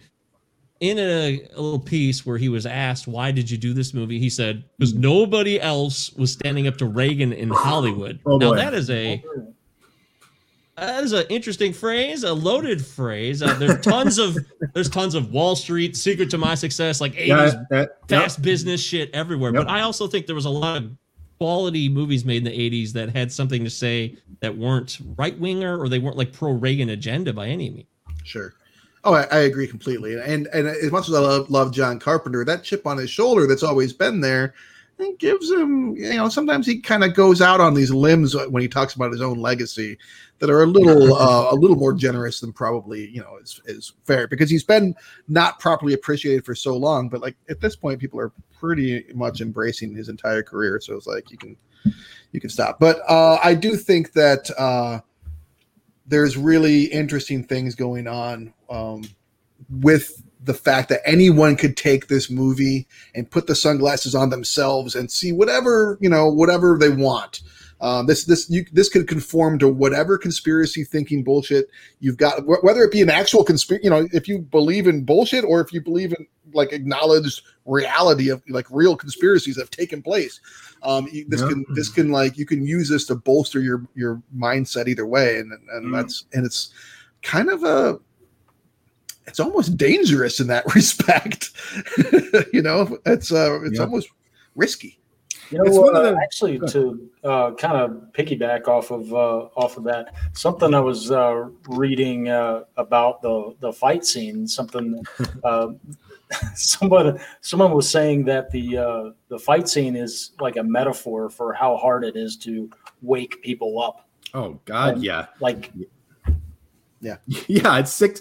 It's six minutes of back and forth. I mean, when my brother and I try to go back and forth on any political issue, it's like sixteen minutes. So Oh, no. yeah, it's a, it's that stubbornness. It's that you know you literally have to beat the shit out of someone, maybe emotionally or or with with facts or or anything to get your point across. Does it take five knees to the nuts to to get your point across to him? and, and two and two suplexes. You got to get those wrestling moves Yeah. in. But I mean, I I I've, I loved the fight sequence. Like, does it bother me that it was longer than like the climax of the film? Yeah, but it's also giving the audience what they came there for. I mean, this is a this is a working class filmmaker that says, I know people are going to be pissed if I don't get those suplexes in there, so he gives it to them. What's funny though is that you know that like there are million, well maybe not millions, but probably thousands of of latter day Carpenter fans, people in their twenties now that have come to that movie like, oh, it's a John Carpenter film, and they're like. They have no idea that Rowdy Roddy Piper is a professional wrestler. Like, where it's that was that's if you don't know that, that's going to feel like a very, very strange scene to you. yeah I, and i mean talking a little bit just about about frank i love did he cast david keith in here i mean he's taking David. on he's taking on uh Keith David, keith david Uh, there we go again we always confuse them. um he's taking on you know reaganomics in the 80s and he brings in a, a black character who uh you know in the 80s we, we even have our own president disenfranchising them and insulting them in his own in his own words. You know welfare queen comes up quite a bit but you you have this character have the opportunity to kind of fight back at this system. Uh i think he misses a opportunity to have any female maybe even the meg foster character uh maybe turn and do some good in the story to show you know the, the plight of females in the 80s especially even minority females considering the welfare queen comment from reagan uh, he doesn't really go in that direction with the female uh, input but he puts all these homeless people to work on the set. Remember all the all Yeah. the people in that camp they're all employed. So he's doling out so much opportunity in what is essentially kind of a grindhouse schlock film. One of the And things by I the way, go ahead. oh sorry, uh, Meg Foster, Evil Lynn in Master of the Universe, the movie. you know the fun fact don't you oh, they spent all this time on the Evil evelyn contacts Oh, and everyone is like, "What the fuck are we doing?" She's got the most insane eyes of any actor that's ever lived. Like, she looks so much cooler without the contacts. I find her eyes so distracting. I cannot watch any Meg, Meg Foster movie. Those fucking eyes are like, I was like just right there. bullshit. I hate your eyes. Close it. wow. Can't, I Uh, can't pay attention to what you're saying. Uh, you were Close your saying, eyes Travis. and, Sorry. and say your Yeah. lines. Um, uh, one of the things I, I like about the movie, about the John Nada character that Rowdy Roddy Piper plays, yeah, is that he's a patriot. He's he says in the beginning, like I I I believe in America. I Yeah. follow the rules. Like you know, we might be going through some rough times, but everyone has rough times. Yeah. And as soon, like the moment he's confronted with like this reality, like he's like his ideology is adjusted. Like he, he instantaneously like this is what I must do. I will take action, even if it's like clumsily clumsily thought out action. Like like it's a really bad idea to tell the lady in the grocery store like, Oh "Hey, I see I your ugly face, and like these glasses help me do it." Like like Mm. what are you doing, dude? Don't you Uh, recognize that you're endangering that's yourself? one in a succession of stupid choices. Like, uh, uh, okay, this uh, I'm a first time viewer, so I can come in Yeah. here and offer these types of opinions without getting too shit on. But his plan. Well, what the fuck is was his was his plan? Like, find out that we've got these like uh, monsters and not really like question it. Maybe go back to uh, the the the um you know the church whatever and be like, what the fuck's going on? I'm in on it. How can we stop them? Immediately get an arsenal and start blowing people away. Well, he says that the glasses make you high. Like and, and, Yeah. and there's a hard come down from it so i think i think that like he's not thinking straight when he first puts them on and gets the sh- and like he kills cops in broad daylight he grabs a shotgun and starts shooting up people which you know every movie from the Oh 80s and my 90s that has a shoot 'em up scene like in public like this is just like- it's so different. It's like now. if I like accidentally go to like a Snapchat app, even if I don't know what it is, and like start seeing people as like cheetah monsters, I start killing them because I think they're evil aliens.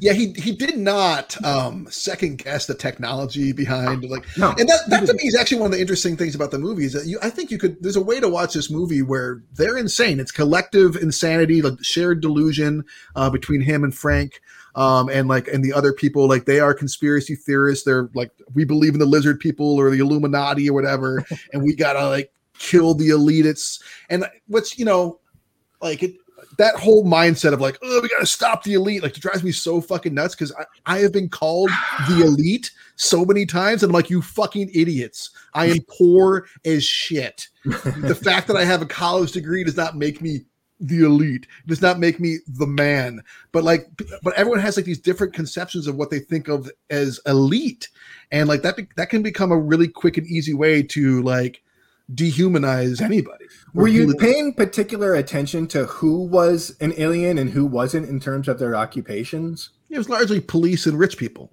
Yeah, I mean, I think the mm. clerks were humans and like the regular people, but like, yeah, I, I I got a little bit of a bad taste in my mouth based on the decisions of the of the so-called enemies. While we're talking occupations, though, in this in this movie, the one occupation I wondered about the most was when they get down to like the under the the, the, the human power elite, and like all the humans are underground, and they're like the, the humans that are working with the aliens and stuff, and then like um, they they talk to that one homeless guy who's now a rich guy and all that stuff. And he, he drops off his his champagne glass with the waiter. I'm like, the waiter is he a human? Is he an alien? Like, if you're a human, why are you working with these aliens? If you are an alien, why are you serving these humans? This makes no sense. the, one, the one the one occupation, like you, you don't belong here. What's happening? Uh, also, if you're peppered all over the news for your um, involvement in a huge mass murder, is your boss gonna try to track you down for your back pay? Uh, well, Frank's not his boss, but I do love that Frank, when he sees him, is how many people did you kill? I don't want anything to do with you. Like that's it. Oh man. Wow, that is that's so dumb. Um, what I think about when this movie is the meta stuff going on, and then it just being like a bozo movie. There are two ways to look at this in a way, and maybe this is for the end when you guys make everybody makes their comments. But I'm curious because that's what Donnie said when he described the film. You love both of those things about it, right? Yeah.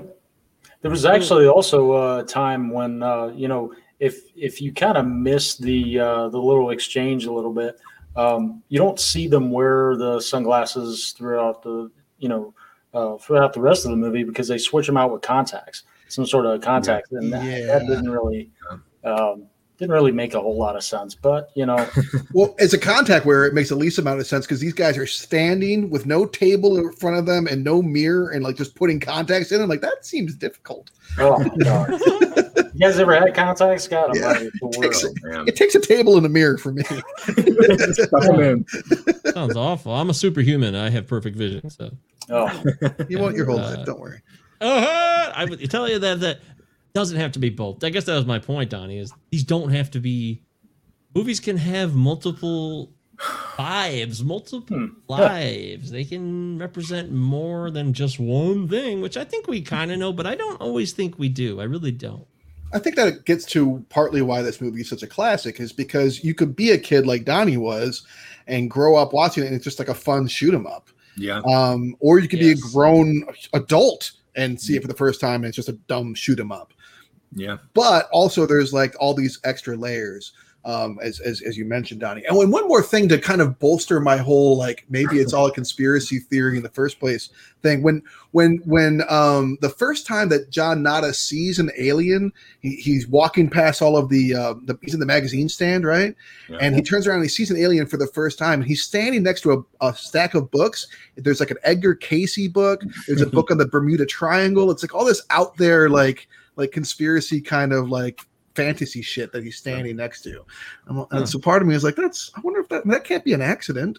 You know, like hmm. why would you of all the things that you would stick next to him to have this stuff? That's interesting. Hmm. Yeah, well, he- I didn't notice that.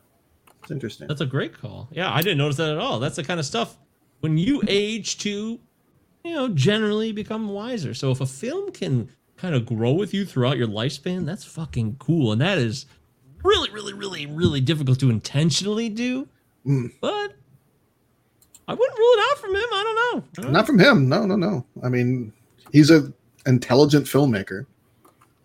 Um, uh, I don't know if I'm that clear on what the aliens like, what their purpose completely. I get that they wanted to like use us for resources and maybe move on, but do they? Do they want to coexist? Do they want to be? They're kind of under the same subjugation as everyone else when I when I this- look at the film. So what what is their what is the deal here? What is this is this is to me one of the most exciting things about the, the movie is, is where it goes is uh, when when the, again like the the formerly poor guy is explaining to them like in the basement uh, like what's going on here like what they're describing is colonialism this is fucking classic colonialism he says we're their third world co- world country they're they're coming here to take up our resources when when India was occupied by the English or when any country was occupied by the English for that matter, or pretty much when any country occupies anyone. Like it's not just like the the the colonizers go in there and just overthrow people. They go in there and they find the ruling elite or they find some group and make them collaborators. They make them profit from working with them so that they can have that intermediary to like control the population, which is so much bigger and stronger than them. Um, so they use people in there to do that. And the whole point is to extract the resources and wealth. And they tell us, and again, like we get more explanation. It's not just that we're a third world country. Their plan is their they he talks about climate change in this movie in 1988. He's talking about fluorocarbons and all this shit because they're changing the climate to make it hospitable to their alien life so they can have a full Mm. takeover. Yeah, that's Okay. bonkers, Travis. Yeah, that's that is so true. The collaborators. You don't just yeah. You don't.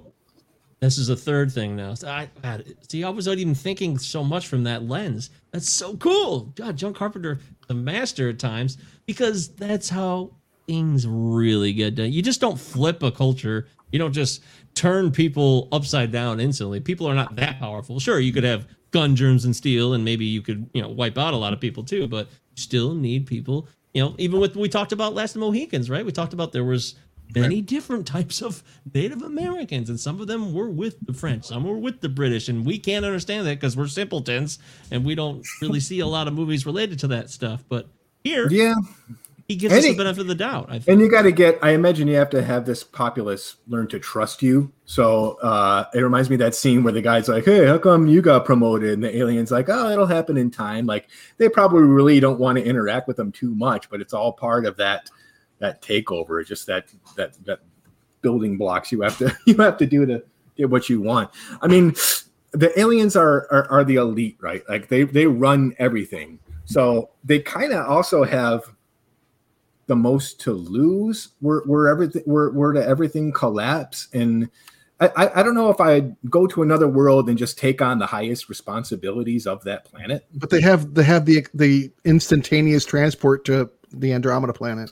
yeah, how does that work again? Oh, it, science fiction. Who cares? Yeah. Um, but I mean, they, they have they have an easy out if they if they if they want to leave quickly. Hmm. It looks like. Okay. Well, So, um, I don't know. Mama don't like tattletales. I yeah. No, I don't like that. see, a lot of good lines. Yeah, I think it's So many good lines. Yeah, man.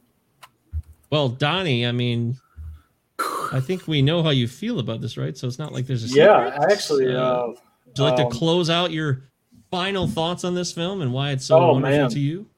it's just uh, actually I I did want to uh, mention something. Uh, um, there's actually there's a there's a segment that uh, that I have on our our podcast. It's called uh, Crypt Connections, and basically what it is, it's sort of like um, uh, almost like Six Degrees of uh, Kevin Bacon, uh, except well for our show uh, we use it to tie tie in the current film to past episodes of our show um, by any cast or crew member. Um, So actually, with that, um, I did a little digging uh, through your episodes, Oh, okay. and uh, yeah, uh, made some connections from uh, they they live That's fun. um, with some of your previous episodes. Oh, So with Exciting. that, Keith David, Keith David uh, was in David. your episode twelve, Requiem for a Dream. That's right. Absolutely. Yep, Um, yep. He was also in episode twenty six, Dead Presidents, Very fine actor. and also in episode 41. Oh, shit. uh, Cloud Atlas. Oh, we talked about That's- Keith quite a bit that's- then. That's Yeah. true, true. All right. And also uh, uh, the guy who played uh, one of the homeless men, uh, Rat. Yeah, George Rat. George Buck Flower. He also played the bum in The bum. Back to the Future. That was episode Crazy drunk 19. pedestrians. I knew I recognized him. Yep. He was also in uh, played a bum. Uh, I think it was a bum in uh, Escape from New York. Another uh, uh, which you guys haven't covered, but just We've want to throw that out there. He's he's ki- I don't you. want to say he's typecast, but you know he passed in 2004. But uh, Kind of sounds like it. I mean, no offense. yeah, he kind of he's he's played lots of bums and hobos bums. and you know bum, uh, He homeless gets kind of a bum rap though as an actor. Yeah. As far as uh, uh, other episodes go, there were, you know, a lot of uh, different uh, connections, uh, you know, double digit. We're talking 10, 11. Uh, you know, there was actually one specific episode uh, that had the most individual connections uh, to They Live. Uh, and that was episode 11. Travis alluded to it uh, earlier in, in The Mouth of Madness. yes. Yes. Oh. John Carpenter, uh, two actors, one bit bit player, uh, but Peter Jason was also in uh, in that. Um, same uh, sta- was it stunts? Uh, same producer, uh, Sandy King, Mhm. uh, assistant director, uh, DP Gary Kibbe. Alan uh, Howarth, I believe. the- Right. Alan Howarth is his usual Yeah. musical con- uh, contributor. Uh, I did not. I don't have him, but yeah, uh, there's that, and then um, costume designer and uh, uh, one of the camera operators. Cool. Um, so yeah, but Nice. the uh, there's one episode uh, specifically that has 19 connections. Of ours. Jesus. Yeah, Wow. um, 16 stunt uh, crew. Okay. Um, it's got um, a bit actor, uh, one of the sound, one of the sound guys, uh, one of the sound crew members, and you know they're crew members too. Craft service. Of course. yeah, Yeah, make uh, movies if you don't eat. That was uh, Demolition Man, episode number 34. Nice.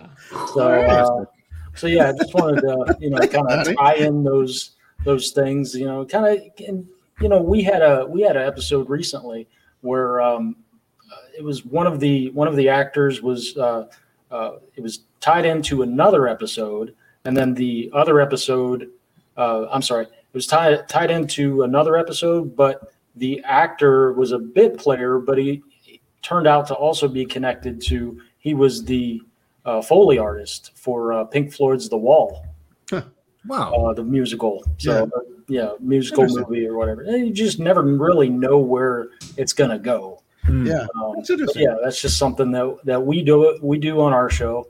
Um, but no, I just wanted to bring that, you know, to you guys. And Yeah, uh, thanks for bringing a, a, a taste of all American spook show Yeah, man. besides yourself. yeah, yeah, and, uh, That, that probably took some work too. Thank you. yeah, That's- yeah, Yeah, that's- yeah, no problem. That's top notch, man. Yeah, Um, I don't you know, remember all our episodes. Like, I'm like, oh my god, what movies have we done? What movies have we done? yeah, man. Yeah. One of the things I think is interesting about this movie too is that you know there's there's talk of the um, to kind of tie it into the other John Carpenter movies. They talk about the the uh, Armageddon trilogy, which is The Thing, Prince of Darkness, and In the Mouth of Madness. But this really fits right in Yeah, there. You're dealing with like right, like you're dealing with uh, the end of the world in a way, and you're dealing with um, like you don't know who's on which side. Right, you don't know who's with working with who, uh, and that there's like these muddled signals coming through the, the television, just like with Yeah. Prince of Darkness. There's there's a lot of you know there's a prominently featured urban church like in Prince of Darkness, and Mhm. and and the, a prominently featured church in in the Mouth of Madness. So there's there's a lot of Carpentierian things happening here. And also, I'd like to mention again that he did write this despite it being um, credited to Frank Armitage, which is the same name of the character that Keith David plays. And I, I think it's one of the uh, handful of Carpenter's films that could totally justify a sequel. I mean, this this this is not over. This whole world is fucked now. We got a significant population, uh, uh, the rich mainly, that that that, that are still involved in this ensuing conflict, even that now that the curtain's been pulled back. This first Yeah. installment is just about kind of the exposure, and I'd like to say, you know, get uh, uh, Piper back into action to take these motherfuckers out because the, the Uh. mindset hasn't changed of like half of the world. Uh, the, the the damage is done, and the, the fight is going to continue in an i- ideological sense. I think you're right. One of the, one of the things I really like about this movie, and it, it, you already talked about it, compared it to V a little bit, and I like that too. Like there's there's like this factionalism that that takes place. Like there's factionalism in the um in the resistance. One of the things I found really interesting is like when when they're in that church in the beginning, it's, it's, it's historically black church. You kind of get that feeling with the with the um, the music that that they choose, and they have a picture of Booker T. Washington on the wall and like booker t. Washington was all about like gradualism and like working slowly w- with with white society to like make gains as opposed to say like w.e.b du bois who came along after him was like no we're not doing that. Um and i feel like that's kind of happening in, in the resistance as well. You have like some people that are like no we have to like get more people and like get more people involved and like you know plan slowly and carefully and then you have other people like no like we gotta pick up these grenades and fucking run with them and, and, and act now and like do. Um so- Yeah. so so when you talk about the possibility of a uh, sequel that is one of the things i like is that like you get the sense that it wouldn't just be like a one side and another side. It would be fucking chaos. It would be mixes mixed up feelings in the resistance mixed up feelings and and those are uh, in the human power elite there's I, I i would actually be pretty happy to see a uh, continuation of this story Yeah, I agree. Absolutely. All right. I mean, for both sides, and and this is a pretty one-sided story in terms of who the protagonists and antagonists are. But if you talk about social contract and like the whole Burroughs It's thing way more about complex than his other stuff. I Oh, it's well, yeah, it's it's good versus evil but- is a little more cut and dry in a lot of his other movies. Uh, this one's not. I, I agree with what you're saying there. Yeah, for sure. Yeah.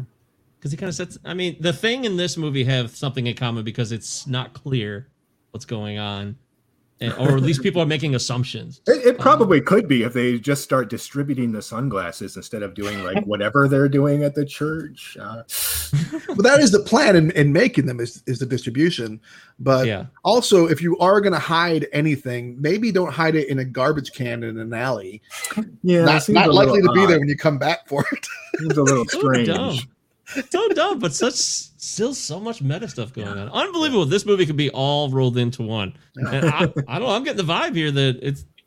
I don't know. I don't know who's going to go against this movie. Um, yeah well um I mean, Donnie, uh, do you want to do you want to say anything else? Or I mean, you we know you love the movie and you Yeah. talked about it. Yeah, we you love it. Yeah, I do. Yeah. Still.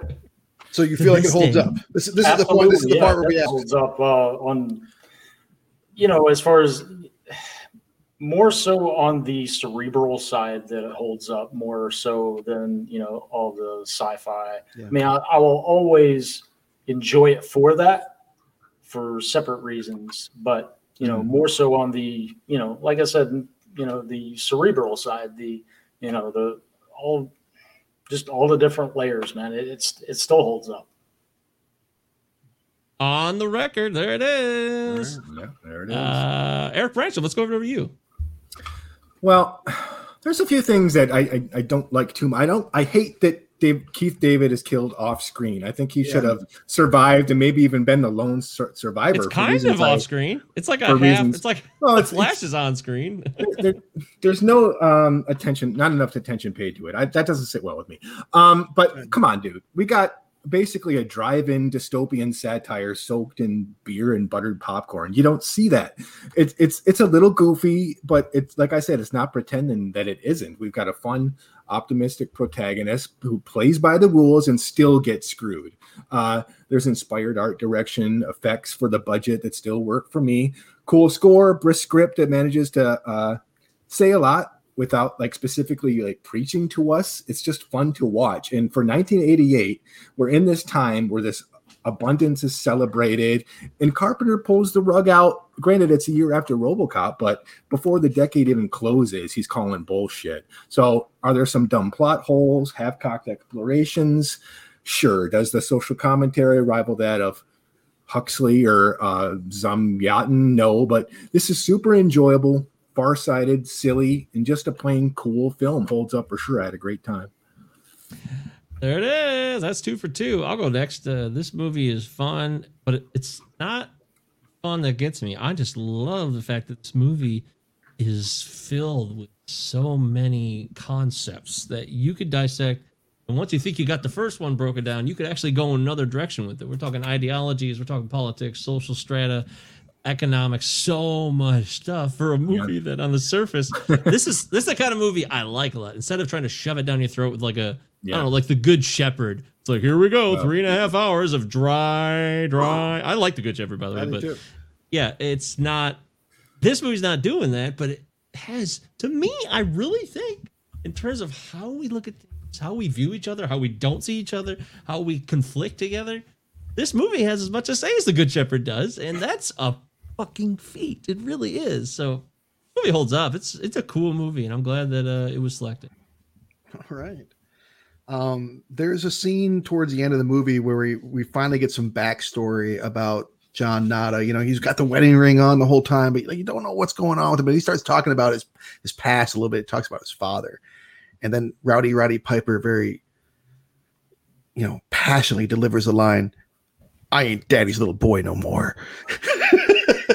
and uh, you know that like that that line like the, the the movie's filled with lines like that whether you could laugh at them or with them you know? Um this movie's campy as fuck. I mean this movie's campy as fuck. You got a big mullet uh ray-ban shades like it's just it's just it's a it's a camp fest. When the movie ends like rather than like being like our heroes are dead like it's like hey one more shot to like throw in let's name drop george romero and, and john carpenter real quick and let's let's get some one last opportunity for some comedy and some titties.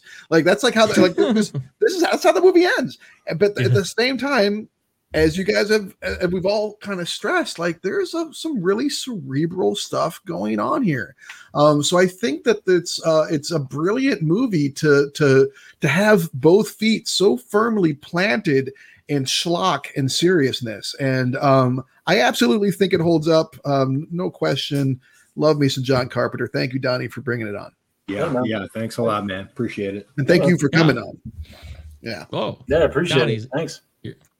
Awesome, dude! And nothing has surprised me more. I feel like on the show, possibly at the very least. That's you're you're prepared Great. to not like it yeah. Uh, well, I was prepared to be like, this is dumb as hell, and that's fine. But like, eh, from a critical lens that we sometimes look at, I was yeah ready to dismiss it. But no, no, no, no, no, no. Probably the least- Thank you for that. probably the least good carpenter score that weird kind of like eight bar Oh, blues yeah, thing yeah. going on Yeah, it's like the least good kind of weak. of his So score. many good scores from him. That's Oh my God, way yeah. down the list. I, I would agree with that. Uh, we, that's why we hardly mentioned. it, I think, and that was a perfect way to just mention it one time.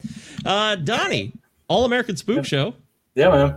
Follow the show, connect with the show. What's coming up next on the next episode? Uh, next episode, let's see. We have uh, history. No, actually, the very next episode is because we started doing uh, episodes three times a week. Uh, so Wow. yeah We, yeah. Uh, busy yeah, yeah, we're uh, we remain busy, um, but yeah, we're we do a Patreon show, uh, which is all exclusive content. Uh, we do a YouTube uh, show. It's Deadline Horror News, uh, where we just we read uh, the horror news for uh, the week. You know, uh, just some selections. We we uh, run down was you know uh, this week or uh, the next weekend's. Um, fan conventions, you know, stuff like that. Um, and then we do our mini-sodes and our uh, like more digestible episodes within you know about a half hour or so, uh, and then we do our full movie episodes.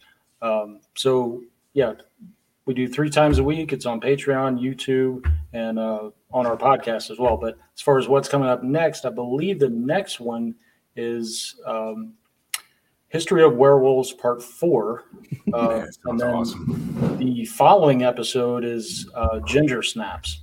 Oh shit, that's interesting. You know, my, my my podcast before this was called "A Brief History of Werewolves and Other Things." Yeah, I was gonna say that. You That's wanna- exactly what it was. Yeah. Well, werewolf history. Yeah.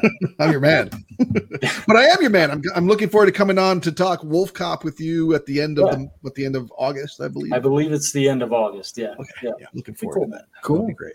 Well, this is clearly a podcast that obviously Travis knows and he's been connected with. But Eric, you should be. This is clearly something you should be connected horror. with. You're Love yeah. horror. I, I, Donnie, I'm not a horror guy, so it's nothing personal. Uh, That's I'm, fine, I'm gonna, man. I'm gonna check it out more because you Yeah. do great work and you seem to put a lot of work into, it, especially with multi-level, different style of episodes going on. So Yeah. man, that's a lot for me to say for a guy who could care less about horror. completely, appreciate it. Yeah. Yeah. We definitely appreciate it. I, I do think you're right, Mike. That, that that they live might not really be horror. I mean, it's more Mm. sci-fi probably than horror, Yeah. right? Yeah, you had Yeah. actually mentioned that on the tease in for uh for this episode. You said, "Yeah, you picked a horror movie." I was like, "It's not a horror movie," Yeah, yeah right. but it's okay. I understand what I understand. Well, once we stuff. watched it, yeah, once Well, we watched it, yeah, and that was then- my bad.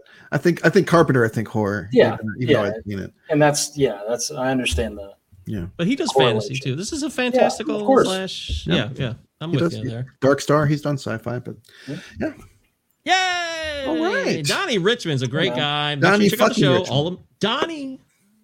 Thank you guys. you, you're yeah you're Uh, with your children or you're with your nephew, so you can't say it. But Donnie fucking Richmond.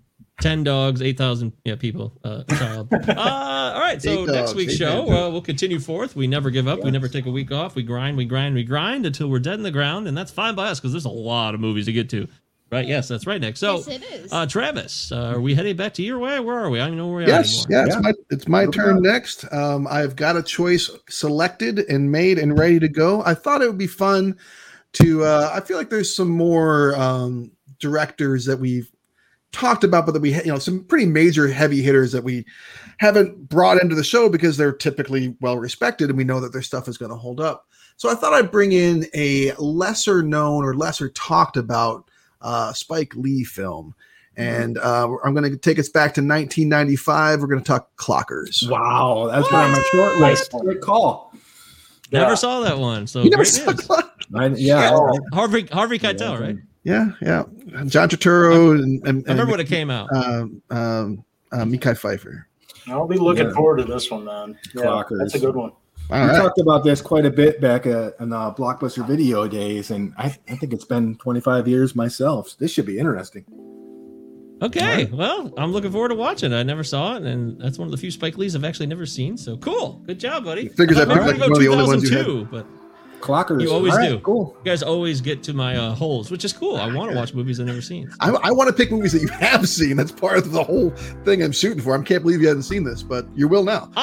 Unbelievable, folks. Okay, well, Nick's getting antsy. Time to get out of here. Uh, everybody, enjoy your I see lives. that, we hear that. Sit- passionate, a passionate boy. Uh, when it's your birthday and you're eight years old, life's crazy. I'll tell you what. Next week we'll be back with Clockers. Donnie Richmond, thank you so much. Been a pleasure. Eric you. Branch Travis Definitely, Roy myself. Thank you. Cinema Nine Podcast, and Namaste. that's it. Guess what? Guess what? Hey.